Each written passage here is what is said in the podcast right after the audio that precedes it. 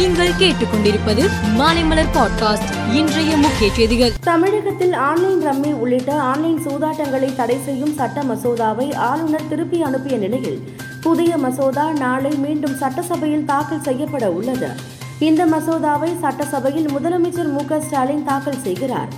இந்த சட்டம் தொடர்பாக ஆளுநர் எழுப்பிய கேள்விகள் அரசு அளித்த விளக்கங்களை சட்டசபையில் விளக்க திட்டமிடப்பட்டுள்ளது. மசோதா நிறைவேற்றப்பட்டு மீண்டும் ஆளுநரின் ஒப்புதலுக்கு அனுப்பி வைக்கப்படும். அதிமுக பொதுச் செயலாளர் தேர்தலுக்கு தடை விதிக்க கோரி ஓ பன்னீர்செல்வம் தரப்பினர் தொடர்ந்த வழக்கு ஹைகோர்ட்டில் இன்று விசாரணைக்கு வந்தது.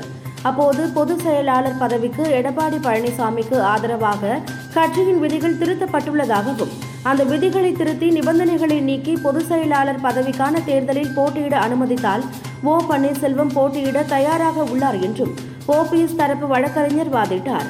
நிபந்தனைகளை நீக்கினால் வழக்கை வாபஸ் பெறவும் தயாராக இருப்பதாக தெரிவித்தார். தென்னிந்திய பகுதிகளில் மேல் நிலவும் வளிமண்டலத்தின் கீழடுக்குகளில் கிழக்கு திசை காற்றும் மேற்கு திசை காற்றும் சந்திக்கும் பகுதி நிலவுகிறது. இதன் காரணமாக இருபத்தி ஆறாம் தேதி வரை தமிழ்நாடு புதுச்சேரி மற்றும் காரைக்கால் பகுதிகளில் ஒரு சில இடங்களில் மழைக்கு வாய்ப்பு உள்ளதாக சென்னை வானிலை ஆய்வு மையம் தெரிவித்துள்ளது. சுங்க கட்டண உயர்வுக்கு எதிர்ப்பு தெரிவித்து ஏப்ரல் ஒன்றாம் தேதி தமிழகத்தில் உள்ள அனைத்து சுங்க சாவடிகளிலும் லாரி உரிமையாளர்கள் ஆர்ப்பாட்டம் நடத்த உள்ளனர். இந்திய ஜனநாயகம் குறித்து பேசியதற்கு ராகுல் காந்தி மன்னிப்பு கேட்கும் வரை பாராளுமன்றத்தை செயல்பட விடமாட்டோம் என்று பாரதிய ஜனதா தெரிவித்துள்ளது.